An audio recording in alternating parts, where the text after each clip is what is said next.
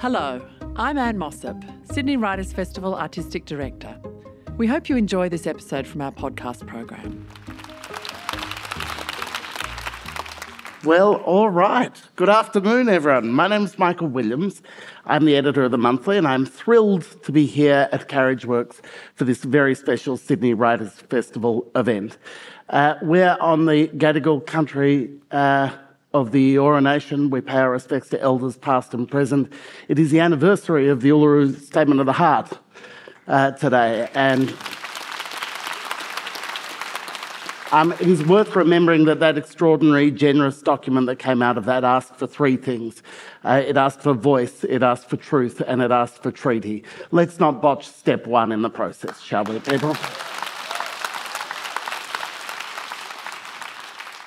Now, this event uh, is happening in part with the support of Matthew and Fiona Playfair. Uh, Matthew and Fiona are staunch supporters of the festival. Excellent applause. That's what I like to hear.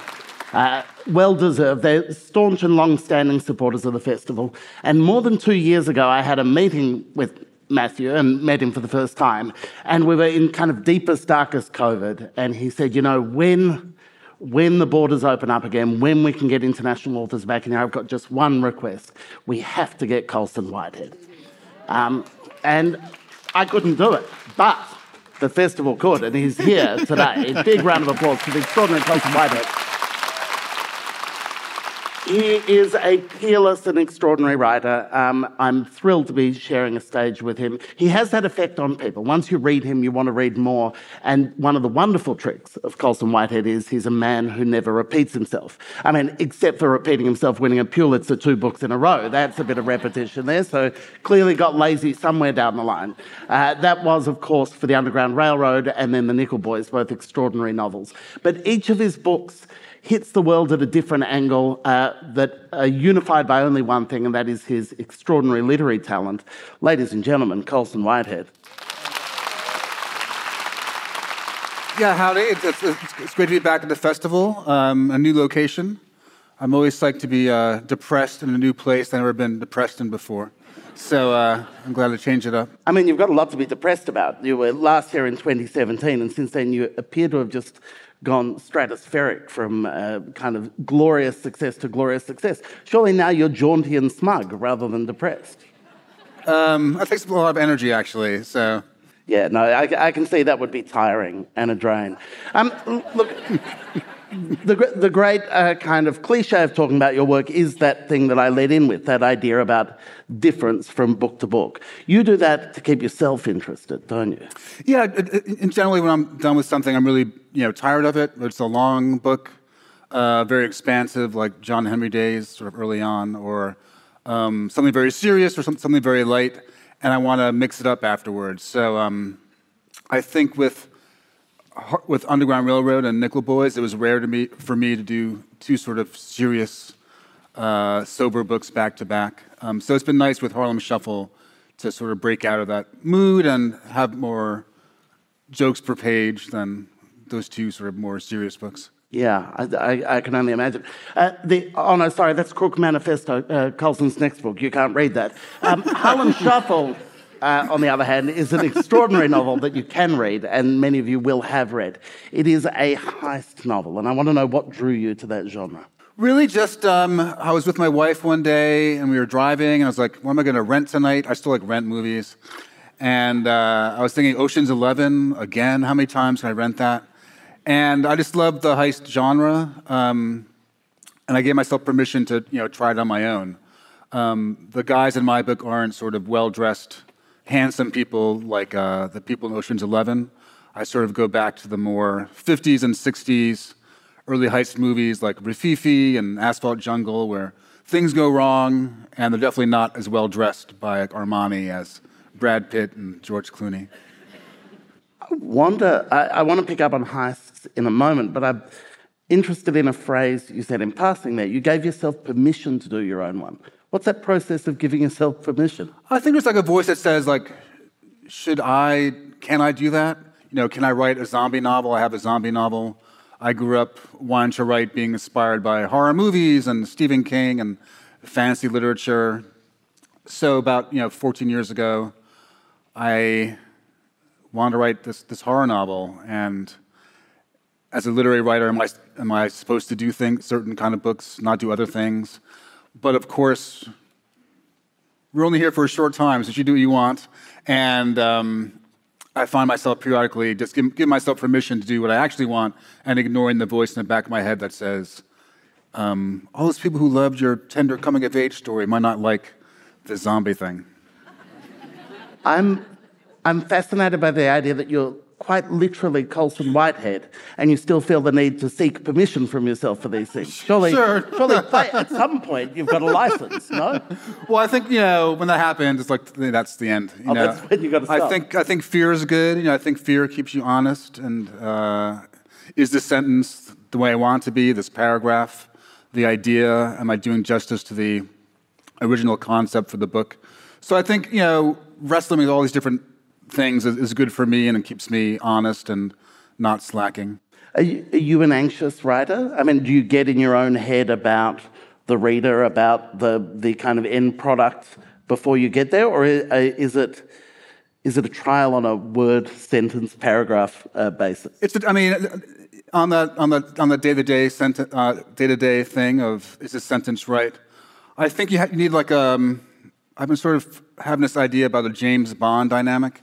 Because James Bond, he always saves the world. He rakes the moon, the octopussy, whatever that was. He does all this stuff, and he pulls it off. And then he gets back to Britain, and then M is like, don't muck it up, Bond. You know, I think you need both voices the don't muck it up, Bond voice, and the, you know, I'm going to jujitsu and blow up the, the mountain fortress. Um, so, possibility, but also um, wondering if, if you could pull it off.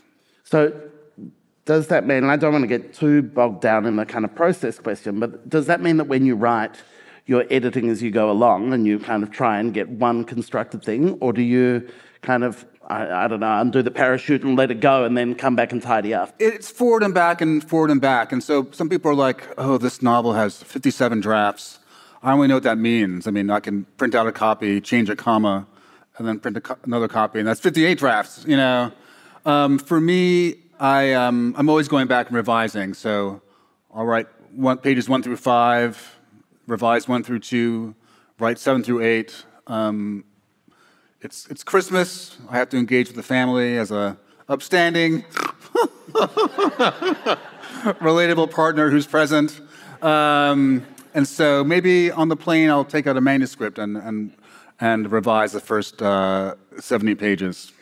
So if I realize something about a, a, character or a plot point halfway through, I don't just keep going. I go back and change it. So if one day I'm like, what if the butler did it? Wouldn't that be a masterstroke, you know, plot point? Um, I'll go back to the first time he appears and like he does this with his mustache very sinisterly, and then go forward. I mean, I I'm a big plotter. Um, and uh, but sometimes the, the last thing that, that comes in is like the voice like maybe around page 70, the dominating narrative voice finally congeals and comes together. So I'll go back to page one and bring everything before that up to the now dominant narrative voice. And so um, it's always forward and back and forward and back. I'm fascinated that the voice comes late. So, as a big plotter, is it a story arc you see in character at kind of arm's length and then you work out how to tell it? It's really um, sort of item by item. Um, with the last few books, I've been glad that the voice has come quickly. But um, a heist novel, you know, who, who's the main character? When is it? Where is it? Uh, sometimes the answers are very deliberate. Uh, sometimes they're random. The two books before Harlem Shuffle took place in the South. I was like, I gotta get back to New York. I'm tired of the Southern bullshit. And so, where is New York? And then when? Um, my first couple books are very contemporary so not something set in the present. But I did so much heavy lifting with those historical novels, I don't want to go too far back. So, you know, 50s, 60s. And then who's the main character? Um, I had a heist story. So is it the, the, the ringleader, the planner, the wheelman? And I set it on the fence, the sort of unsung uh, person. I'm not sure if actually there are other fence novels. Uh, there's a lot of nonfiction, not, actually not a lot, but two books about fences I found. And, uh, um, and that gave me a, some, some grounding on who my hero might be. I, I want to get to the question of why a fence is a hero in a sec, but before that, you've uh, outlined the kind of key criteria of going into any heist, which is to get your crew together. Who would you be in a heist? Where, where do your skills lie? Oh, um, I don't know. I, am sort of, as the plotter, I'm sort of multitasking. And definitely writing these books, I do see things in a certain a different way. If I'm on the highway, I'm like, oh, that'd be a good place to dump a body. Or, you know, um, so I, uh, yeah, I think I, I, I, more, I think more the master planner or uh, demolitions. You know, like, oh, that's a fun role. You know, blow the safe or something like that. Yeah, okay, good. Not the wheelman. Uh, actually, I just got my license last fall. So, um, but now I feel very confident. I, I, I, mean, sort of, I drive like an old lady, like sort of like, and then like also with Ray Liotta and Goodfellas, sort of coked out, you know, always looking around. So, uh, my relationship to the wheelman genre is really theoretical. I, I like that you've confessed when you go around you're looking for where to dump a body. I'd like to be clear that's just hypothetical. So any narcs in the audience, don't take that to the authorities. That's not helpful.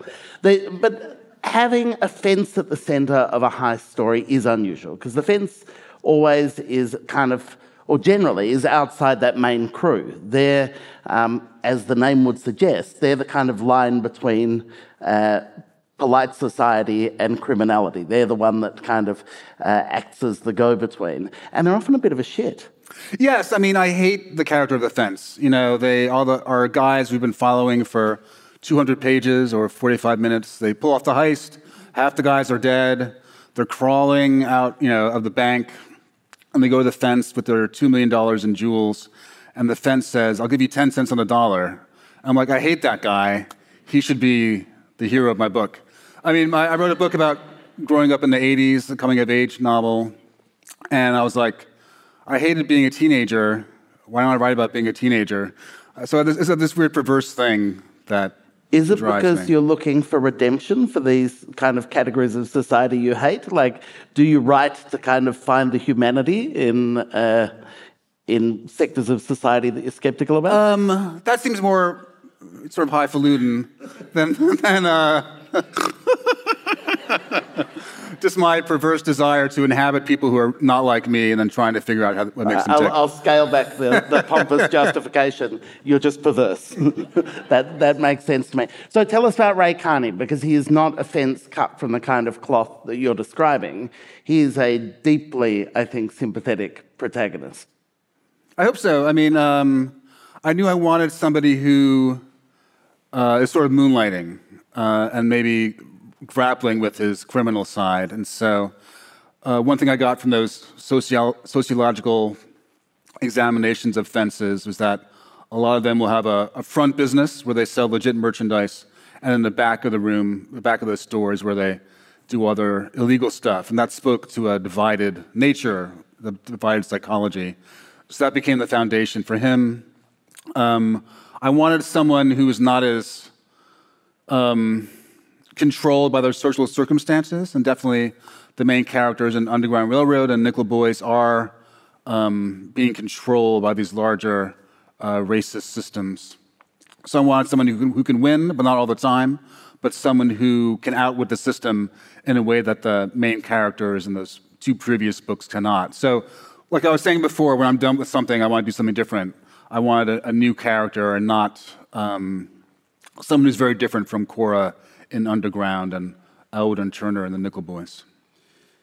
So the the book Harlem Shuffle is divided into three, essentially three novellas, three kind of capers uh, in the life across about a decade of Ray Carney, 1959, 61, and then 64. Uh, are these kind of three intervals in his life.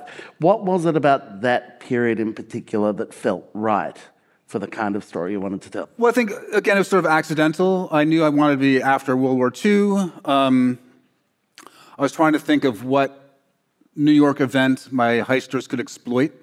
So the blackout of 77, the, you know, that's uh, a good place to do a big robbery. Um, I thought of the, the riots in the early 40s. There was a, uh, a woman who was abused by a, a white policeman. The city uh, was in shambles for a week, but it's also the centerpiece of Ralph Ellison's Invisible Man, and I have the gumption to tackle, tackle that.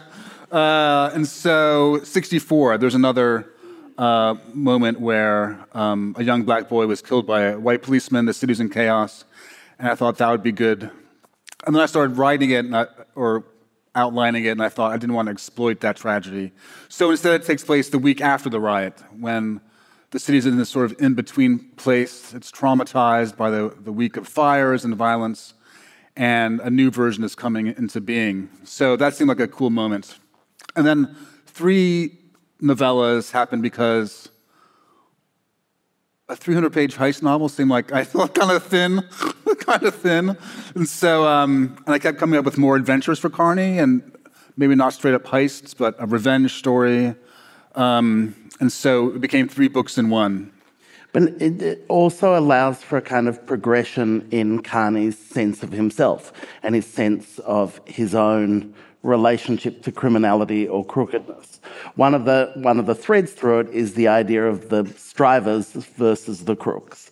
Can you talk about the idea of being a striver? Uh, well, you know, striving is um, you know you're trying to enter that middle class dream. There's a famous set of streets in Harlem called Strivers Row.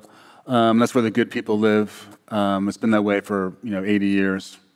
Um, uh, the good doctors, uh, the lawyers, the accountants.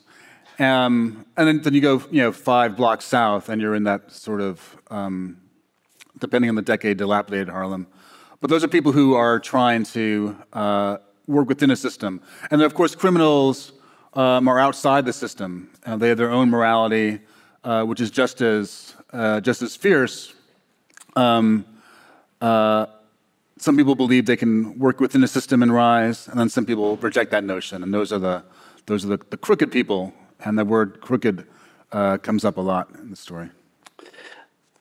A crucial character in luring Ray into this uh, temptation of criminality is his cousin Freddie. And that dynamic between them, uh, between the person who is perhaps the troublemaker and the person who uh, maybe knows better but always goes along with it, it seems like an interesting tension. Which kind of kid were you? Were you a Freddie or a Ray? Oh, I was definitely a Ray. And um, you know, looking back, my earlier novels, all my protagonists are, are loners, sort of isolates, um, independent operators. And then with the last couple books, they've had family members and friends and, and um, close relationships. And definitely Nickel Boys is animated by the friendship between Elwood and Turner, um, those opposites who um, overlap and repel each other, and come back together. And then it, it's also part of um, of Harlem Shuffle around the, the same time. My brother, who's you know very close to my age, uh, was uh, drinking himself to death, and I was sort of processing his decline. And we both came from the same place, but we went, up, went in different directions. Um, and I was thinking about what makes one person uh, figure out or adapt to the system, and what makes a person not figure it out. And that's in the Nickel Boys and and Harlem Shuffle. So. Um, I guess as my own, as I'm, there's more of my, as I get older and more, more, more of my life starts to populate my books, you know, I, I start to uh, have different kinds of tensions uh, than I had in my earlier days. Is that right? Are you finding yourself putting more of your own life in your books as you get older? Uh, to different degrees. I mean, um, I think as I understand myself more and the world more, I think that makes the books richer. Um, becoming a parent, uh, stuff like good stuff like that. Um, I overlap with Ray Carney and that idea that the next apartment will cure me. You know, if I can just figure out the, the, night, the right block and the right sunlight, uh, the southern exposure, uh, it'll all work out. And then I move in, I'm like, there's no closets again? How do I do this? You know, I keep doing this, there's no closets. Uh, what's that rumbling? I'm over the subway. You know, that always happens. Um, but Underground, Underground Railroad, um, I think the main character, Cora, is the least like me. There's nothing of me in her, which is probably why it's the most popular of, of the books. So. I like this audience already love you clearly, but you can't win over a Sydney audience more than saying that a quest for self knowledge happens through real estate.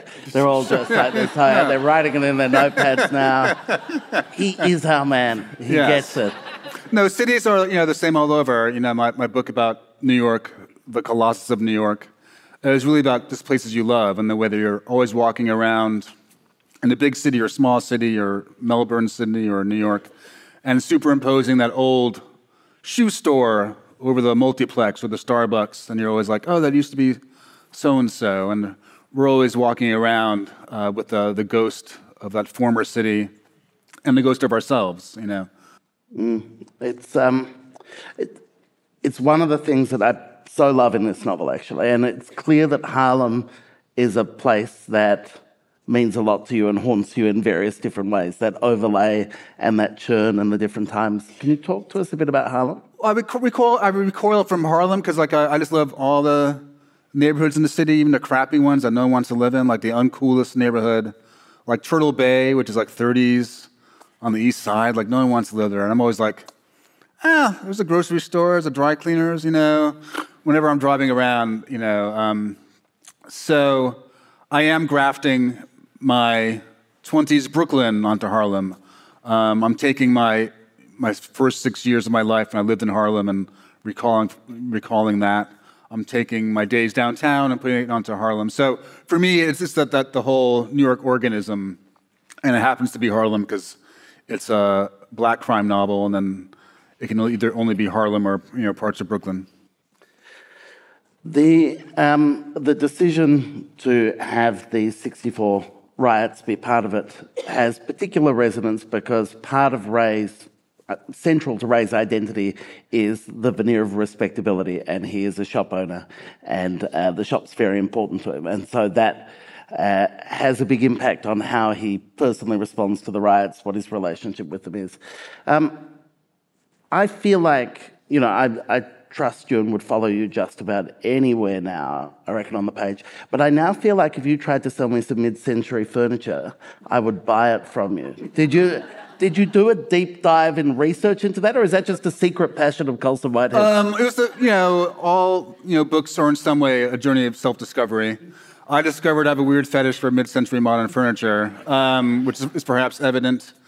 Um, I needed, you know, Fence needs a real legit store, so I thought furniture.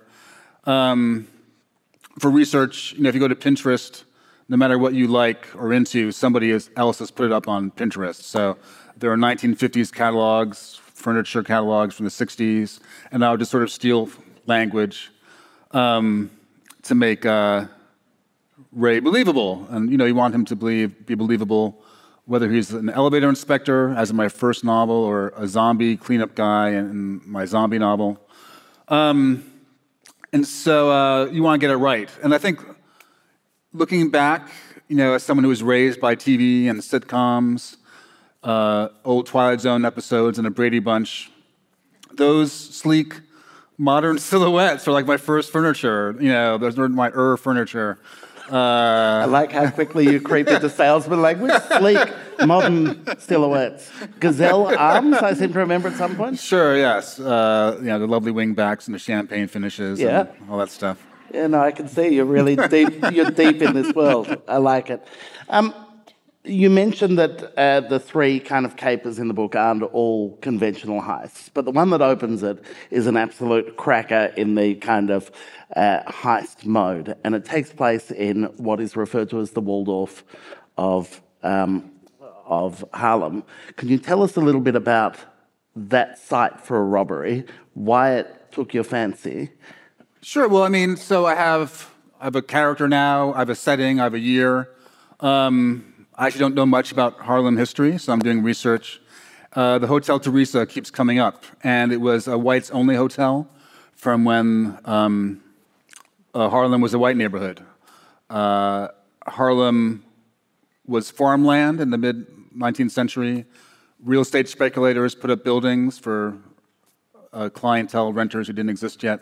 And the first people were immigrants from Germany, Ireland, it's, uh, Italy, Jewish immigrants from all over Europe who came to make it. And then they, they leave Harlem enter the middle class, move to the suburbs or downtown. Uh, there's a migration uh, of black people north, and uh, they're sort of sort of churning. And I sort of lost the thread of your first question. Why the Hotel Theresa? And the Hotel Theresa. So I have to. So the uh, it's a white only hotel. Has to desegregate in the in the in the in the in the 40s and allow uh, black people. Cause it's a black neighborhood now. Um, and uh, if you were a black celebrity, it was the only place that you could really stay um, and, and, in a nice place. And so Joe Louis, um, Cab Calloway, uh, all these different folks would go and stay there. Uh, the Ink Spots, various musicians, actors. Uh, Castro, when he came to the United States, did a, a rally outside. JFK, when he was running, had a rally outside the Hotel Theresa. And it seemed, it kept coming up in these uh, Harlem historical uh, books I was reading. And it just seemed like a perfect place to rob for my guys, uh, especially if you're a sort of an antisocial character who resents the black elite and all these black northerners. You're from the South, uh, like Miami Joe, one of the heisters. What better way to get revenge upon all these hoity toity northern Negroes than to, than to rob the, their beloved Hotel Theresa. And now it's just like an office building. It's totally. Um, that must have been disappointing because it must have meant you couldn't go and case the joint to understand the logistics physically. Yeah, how did you do that? What did you read to understand how someone might make a smash and grab? Um, there was a, a, robbery at the Pierre Hotel in 1973, so that was my model. Um, they, if you have valuables, uh, I guess before they had little safes in everybody's room, they had safe deposit boxes behind reception in certain certain big hotels and there was a robbery where they took a sledgehammer, um, you know, tied up all the people who were there in the late shift, and pried open the safety deposit boxes, and um, that's how I figured it out. How much was this book and the approach to it, the research, everything else, a product of COVID? A book that had to happen out of research on the page and a kind of energy and vibe from the pop culture of your youth and that kind of thing? Well, I, I when COVID hit, I only had like 60, 60 pages to go, so I was on a downward slope. Um, and uh, I'm laughing because I, I, was talking to my wife, and I said, "Oh, I have you know three days left in Australia. I'm on the downward spiral." But I meant downward slope. but, uh, yeah, so it was a downward slope of uh, of um, of the book, and so the downward spiral is a very grim call home. yes, it's very, yeah, so yeah. Um, uh, the second book, you know, Crook Manifesto, was definitely a, uh, a COVID era book because I, I, started right after finishing Harlem Shuffle, and a lot of my research is just walking around Harlem. Uh, it's very big, and I was trying to find different avenues and streets I've never been on before, uh, places to rob, places to dump bodies, places where people live. And uh, New York, you know, was, was very hard hit. Um, the streets were empty. It was just me and my mask. Uh, no place to stop to eat. Um, and it's a very different city than the one I sort of recognized. And, um, and, the, and the second book takes place in the 1970s. Um, so I was doing research about living in the 70s then, and a lot of the language uh, was sort of like the same. Uh, New York in the 70s, there was a fiscal crisis. Um, uh, the city was broke. And I felt, you know, whatever, 40 years later, I was back in the kind of 70s thing. Looking back at that period in New York, it was a time of great creativity. It was the birth of punk and disco and hip hop, uh, New York salsa. So the city was at a very low ebb, but writers and artists and musicians were coming together to make something new. And looking back, I felt like, you know, eventually the uh, the pandemic passed in its first incarnation and moved into a new stage. Um, and no one says like New York is dead anymore because New York came back like it always does. So, so definitely the second book is, you know, has that spirit of executing something in the midst of a of crisis. That idea about the change of cities and their resilience and, and churn runs through the book. And the idea of churn is something Ray talks about in terms of items and, and being a fence in terms of buying and selling things and the churn of money and the churn of the way in which things move. And uh, there's something kind of liberating in that idea for him. Um, is that is that something that excites you? That idea of, of that kind of change and the, the layers of a city of a place? No, I mean, I, I mean, I feel like uh, I'm actually not a very animated person, but I do get animated when I talk about that churn. And in the book, it is the churn of stolen property and the churn of envelopes. People are bribing each other, and then also that uh, when I was talking about the ebb and flow of, of generations, uh, that kind of churn. If you pull back, um, there are all these different kind of systems, uh, and things are being laid low and coming back. Uh, the city's laid low in the 70s and comes back in the 80s um, in the time of uh, the Wall Street uh, frenzy. Um, the New, Harlem is gentrified now, you know, sort of devastated by various drug periods and, and fiscal crisis, and now it's a very different sort of corporate place. Um, 125th Street is filled with the Gap and Starbucks and the same brand you see everywhere. And the young white people who are gentrifying the place, you know, some of them are the great great grandkids of those first immigrants. And you know, when I step back and look at my city in that kind of way, I really, um, uh, I do get very proud to be there, and you know, proud to be a part of it in my own little way. Coming back to where we started the chat with the kind of impact of um, of readers on successive works and the way in which winning the Pulitzers, the kind of expectation around your work that comes out of books like Nickel Boys or Underground Railroad. I'm interested in how comfortable you are in being understood as or seen as a kind of writer of big social injustice, and uh, because that's certainly a big part of your reputation at this point. And so, even writing a heist novel, the temptation for readers is to read in, okay, well, this is, this is allegory and this is a story about the nature of power and the nature of race and the way in which Ray's in-laws uh, judge him because of class and colorism and all of this stuff. Do you, do you feel a burden of that stuff or does that just, is that a natural passion that kind of comes through the work? Yeah, I mean, I don't think you, a black writer has to write about race. I think you should write about whatever you want to. Life is short. Um, in my case, uh, I really a lot of books where race is not, in my case, race is not actually important. I have a zombie novel uh, where race is not a factor because apparently racism, racism is not important when 99.5% of the population is dead. Um, That's scans. yeah. Uh, my book about New York um, has chapters on rush hour in Central Park, and it's not black rush hour, it's just rush hour. Um, so, um, I write about race in New York City, and uh, I like to have humor, my absurd, absurd humor in there, but they can't always be there. So I write about a lot of different topics, and definitely, and in terms of the burden, or it's really the expectation, um, those are other people's expectations. You know, I just try to not fuck it up. You know, going back to what we were saying early, that's my mission. Is that's a cool idea. Don't fuck it up, Colson. And um, and other people. Also, because I do switch genres, I'm always losing and gaining people. And so I wrote a book about poker, and some people don't want to read it because Uncle Ben gambled their you know, college savings away. Uh, people like the historical sweep of Underground Railroad and don't care about crime novels.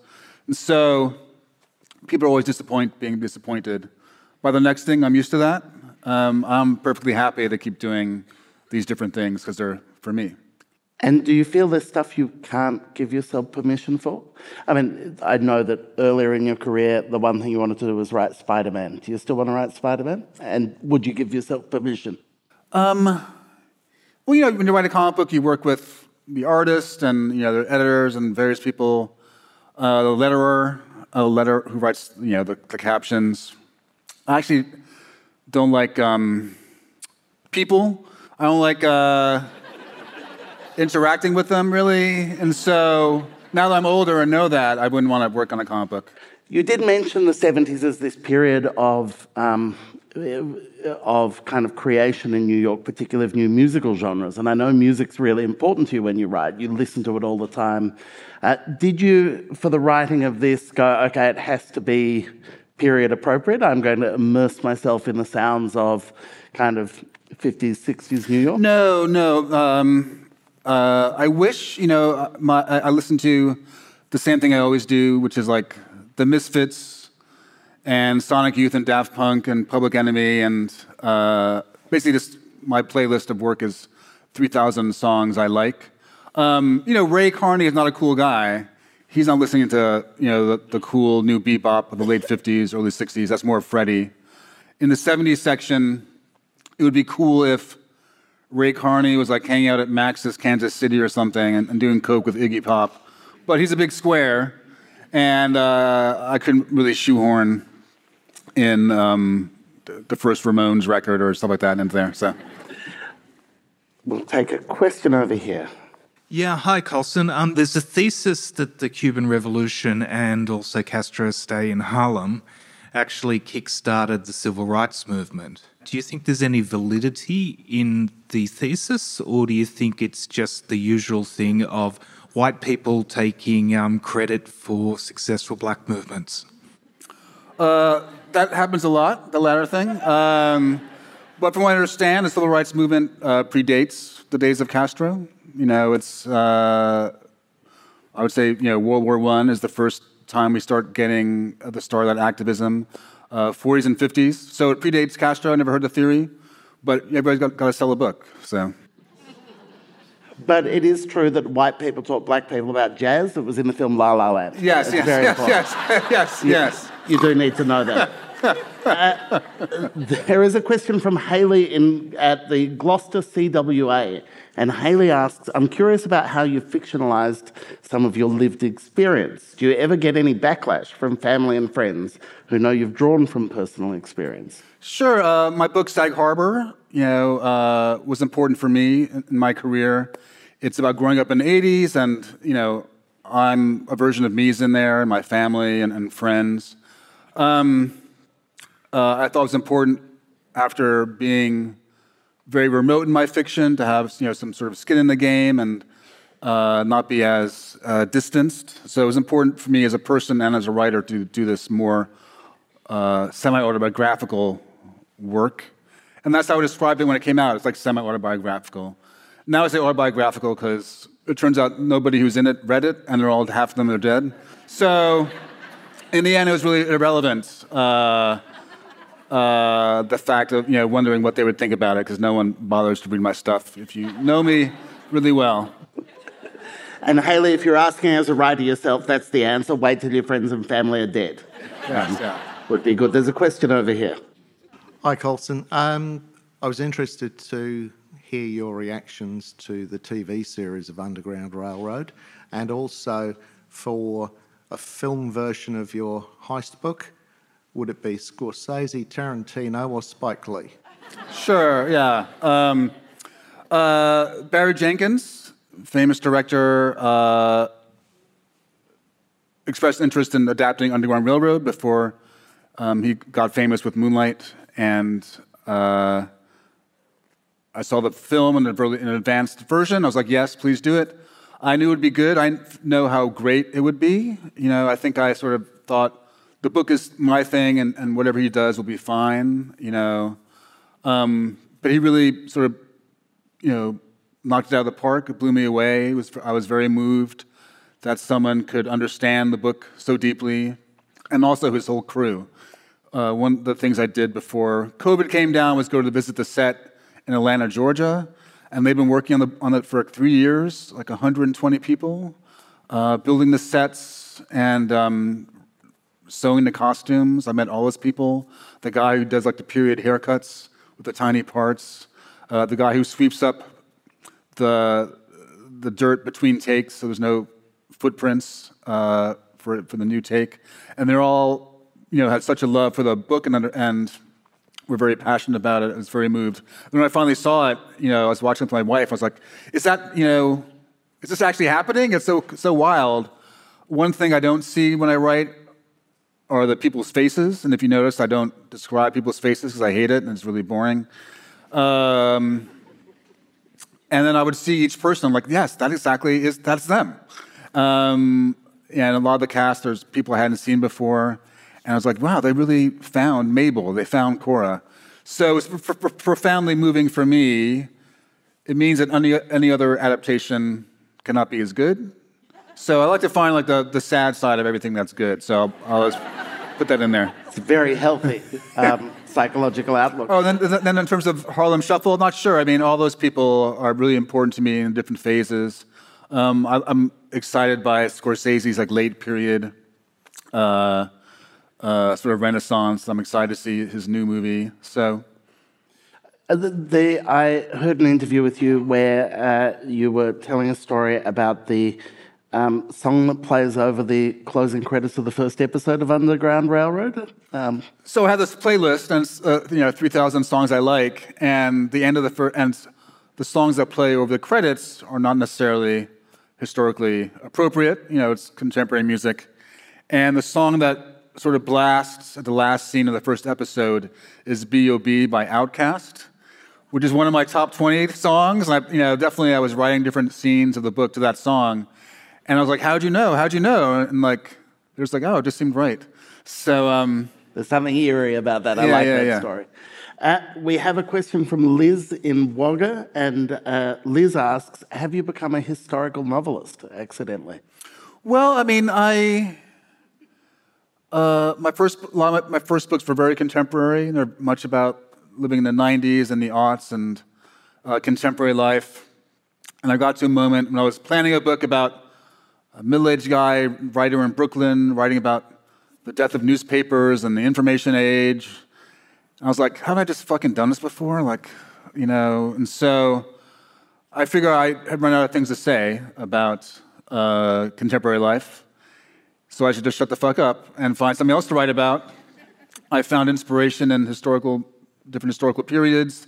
I can't rely on my postmodern voice because it doesn't work for a novel about slavery. I can't rely on my irony and satire because it doesn't necessarily work when you're writing about Jim Crow or slavery. So I've been pushed to not rely on the things I, I knew I could do that I thought I could do well, and it's been, I think, good for the work. Um, I may write something contemporary again. I may not. I'm not sure. Uh, the, just on that, how much burden, there's that word, burden again. It's because you said you were depressive. I'm thinking burden now and everything. Um, but how much pressure do you feel for kind of verisimilitude to kind of make sure you research so that, you know, they're drinking the thing they would have been drinking, that the slang is appropriate to the period? Like, does that change the way you approach writing because there's a checklist that you have to follow? Well, you, you, I mean, if you are going for something realistic, you want to get it right. You know, The Intuitionist, my first book, takes place in an allegorical New York City, and there's no real sort of proper nouns in that book. It's it's uh, an alternative New York, and so uh, it is very distanced. Uh, Zone One, the zombie novel, takes place in a kind of utopian New York because uh, everyone's dead, so there's no line for taxis or in the supermarket or anything, and that's an alternative New York. And then um, I wanted to get it right for, for this book, and so that means yes. Like my grandfather, who owned a series of funeral homes in New Jersey and was a well to do businessman, I have an ad of him uh, where it's like, Colson Woody drinks Rheingold beer. They're trying to get like black people to drink Rheingold beer. So Rheingold beer appears. Um, I was, I wanted to get it right, and uh, but in a good way. It was not, not, it wasn't a burden. It's more, I wanted to be accurate, not get letters. Um, and I would do all this research, you know, discover the Hotel Theresa, and then tell my mother, who was living in Harlem as a young newlywed in the 60s, like, did you ever hear the Hotel Theresa and the chock full of nuts, this coffee chain on the first floor? And she's like, yeah, I went there every day because I worked around the corner. You know, what's the big deal? Um, so I should have just asked her. I, I like that it took you a bit of the process before you're like, there are people in my life who are there. yes, yeah. I prefer to Google, unfortunately. So it's that sad moment of parenting when your kids turn to Google rather than to you. It's, You Yes. definitely feel it. it comes around. I've learned it myself. Yeah, same. Uh, I'm fascinated by this concept of Dorvey in Harlem Shuffle. Um, do you practice it? And uh, can you just elaborate on how you came across it? Sure. I mean, you know, I'm always uh, coming across articles. I'm like, oh, maybe I'll use that one day. So I read about segmented sleep, uh, Dorvey. Um, and before we had electric lights, you know, some of us had a sleeping rhythm where nightfall comes, you've been working in the farm all day, in the fields or whatever, and you go to sleep. But your body wakes you up around midnight or something, and you're up for two hours, and then you go to sleep again. It was very common, and it's documented in Shakespeare and various uh, historical documents, but we sort of forgot about it. So I was like, huh, maybe I'll use that one day, and you know, bookmarked the article on Slate or New York Times Magazine. And then writing, you know, I'm trying to convey the criminal lifestyle from the outside, and it seemed that Dorvey described prime time crime time, which is my, I couldn't, it's too dumb a phrase to use in a book, but it worked for me. Um, you know, that time, 11, a, 11 p.m. to 2 a.m., the only people up are criminals, alcoholics, insomniacs, and writers. And I've definitely overlapped with some of those, you know, categories, different moments. And um, so it seemed a good metaphor to talk about this segment, this time in Carney's life when he's uh, planning this scheme and, and up when no one else is around. So um, I've had a few periods when I've kept weird hours. Definitely jet lag. You know, I will wake up like, oh my God, it's 1 a.m. What am I going to do? And then luckily I have a lot of things to downward spiral about uh, for a couple of hours in my bed. A lot of crimes to plan as well. Um, there's a question from the State Library of uh, Western Australia. Why did it take you so long to get your driver's license and you now own a car? Yeah, I mean, I live in New York, so I just took the subway.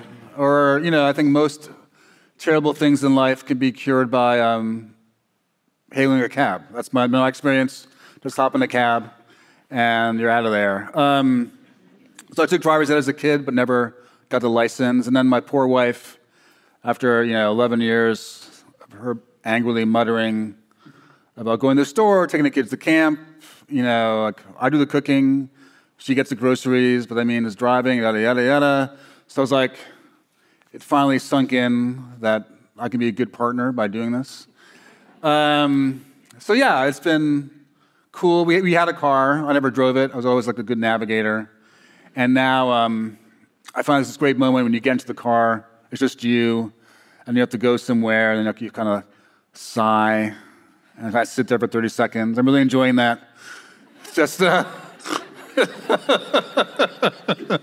like other people do that too, right? They get in the car and just like, I love you're just looking for new places and vehicles for your ennui, where you just hop in and you're like, again. That makes sense. Yeah. I also like the insight we have into your marriage that it took 11 years. yeah, it of sinks in, it sinks in occasionally. Eventually, it sunk in. That Yes. we can't characterize that as quick on the uptake. I'm sorry, Yes, yes, we yes. just can't. So, what excites you as a reader? Mostly, yeah, mostly nonfiction these days. Um, and so, like, uh, spring break with my family, I went through David Hajdu's recent books. He's a nonfiction writer, writes about pop culture and history. So he has a book about um, the early days of the folk scene, Joan Baez and Bob Dylan. And that's not my kind of music, really. I like sort of later Bob Dylan. Um, but it's about a cool moment when this new sort of form is coming into being in New York.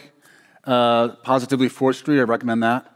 And then I went to his book about um, Billy Strayhorn, jazz guy who wrote a lot of Duke Ellington's uh, stuff and didn't get credit. And I realized that they're both books about New York. they have about, about New York also, but also about being a, a creative and creative person in New York and writing and making art in that, in that kind of crazy city. Um, I'll always often recommend uh, Patrick Radden Keefe, Empire of Pain, um, Say Nothing, uh, great nonfiction writer, and, and David Grann has a new book called The Wager. So mostly nonfiction these days. Did you listen to Radden Keefe's podcast about winds of change? Not yet, no. I, yeah. You're in for Yeah. a treat. It's really good. His books are great, but that podcast is sensational. Liz is in Burnside and she asks about the key idea you explore with your readers in Harlem Shuffle and Underground Railroad about black Americans rising above the alienation they experience from their own country. Does that happen in my book or in real life? She seems to suggest that you're pointing to it in real life, yes. Well, I mean, uh, I'm not sure about that. I mean, I think definitely both Underground and Nickel Boys are animated by hope. You know, Cora in Underground has to believe that there's a, a place of freedom, even if she's never been off the plantation, or else why did she leave? And so um, that's rising above her terrible circumstances.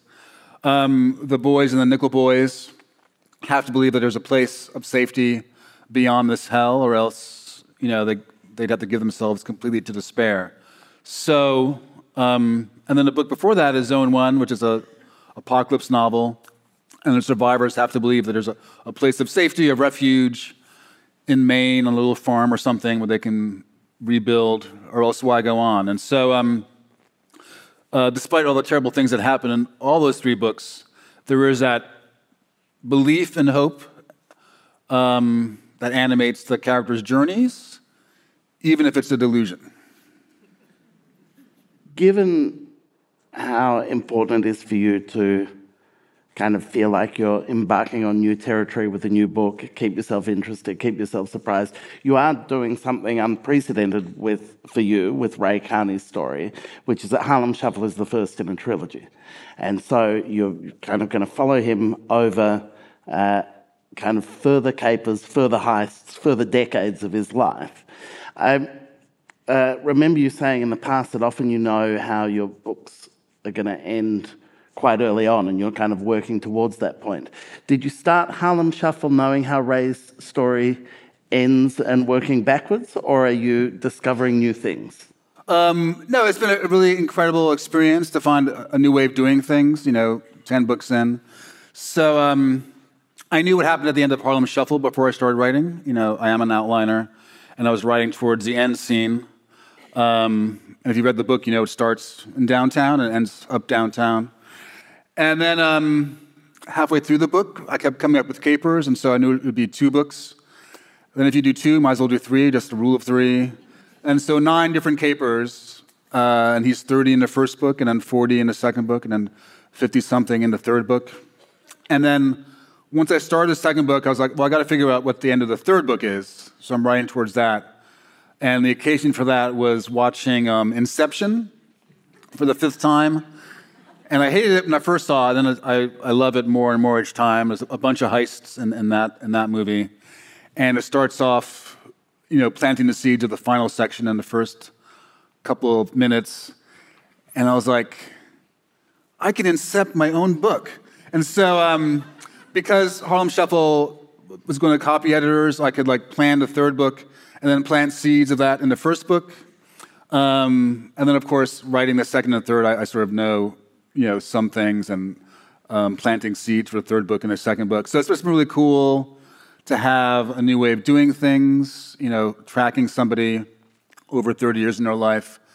Um, his kids are one or two in the first book, and then they're in high school and college, and then they're gone in the third book. And, and of course, the city is also going through various ups and downs of the same way that Carney is. So it's just a really, you know, really cool project. It doesn't have to be three. Some people do series of seven. You know, you could, the seventh book could be Carney graduating wizarding school, and then you're set. There, there's, there's some, you know, some limitations about some of the physical activity once you get into the, you know, the later You're years. not a good fence. Pepper, you know, definitely getting up there by the third book.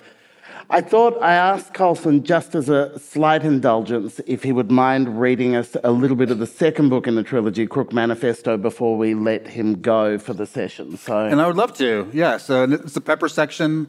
Pepper um, uh, is important in the first book, and then there are three stories in the second one, and I thought maybe Pepper should have his own adventure. So Pepper gets his own caper with, um, in this section, he needs some information from a, a Harlem drug dealer named Quincy Black, and his way of getting into the townhouse is by Roscoe Pope, who's like a Richard Pryor type character, a comedian who's sort of rising And uh, Roscoe Pope takes Pepper to see Quincy Black.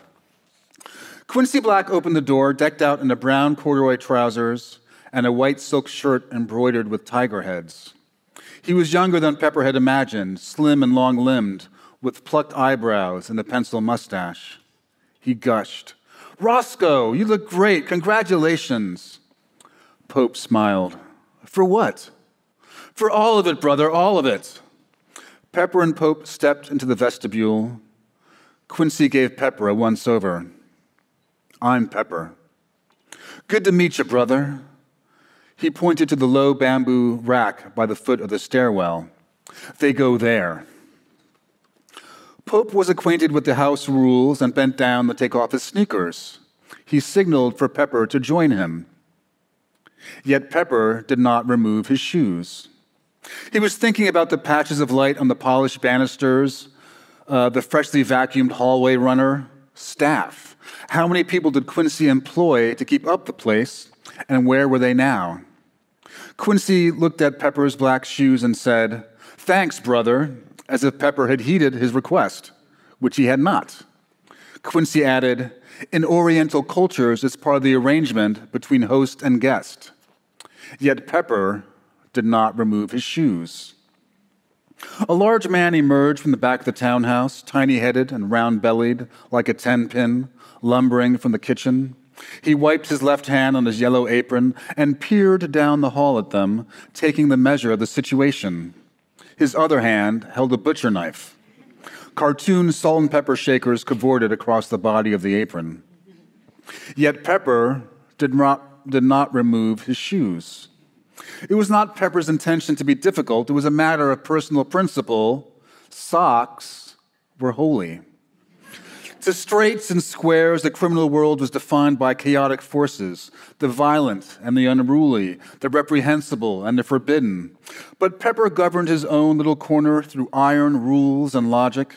And if asked to explain his system, don't work with dope heads, never knock over a bank on a Tuesday, he could do so, though no one ever asked. His disproportionate affection for socks, however, was idiosyncratic and belong to the realm of the unsayable, like the formula of love or the final name of God. His appreciation took root in the freezing Newark mornings of his childhood. Cotton swallowed around his feet, no matter how threadbare, allowed him to face the mirthless cold. In the Pacific Theater during the war, he came to respect and revere fresh, dry pairs as a ward against trenchfoot, parasites, and myriad fungal depredations. The first thing he did when he got back to the Green Valley Motor Lodge after the botched McCarran job was to peel off his blood soaked footwear. He didn't feel human again until he put on a new pair of cotton poly socks. People were often disappointing.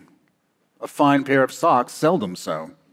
They were not to be, to be displayed casually at a stranger's demand. He slept at them, only took them off to bathe or make love, although on two occasions they had been cut off by emergency room personnel while he lay unconscious. At this moment, he was not making love, and the highlight of his day so far had been a long, hot shower. No, he could not stoop or bend in the front hallway of Quincy Black's townhouse. It was impossible. Thanks, guys.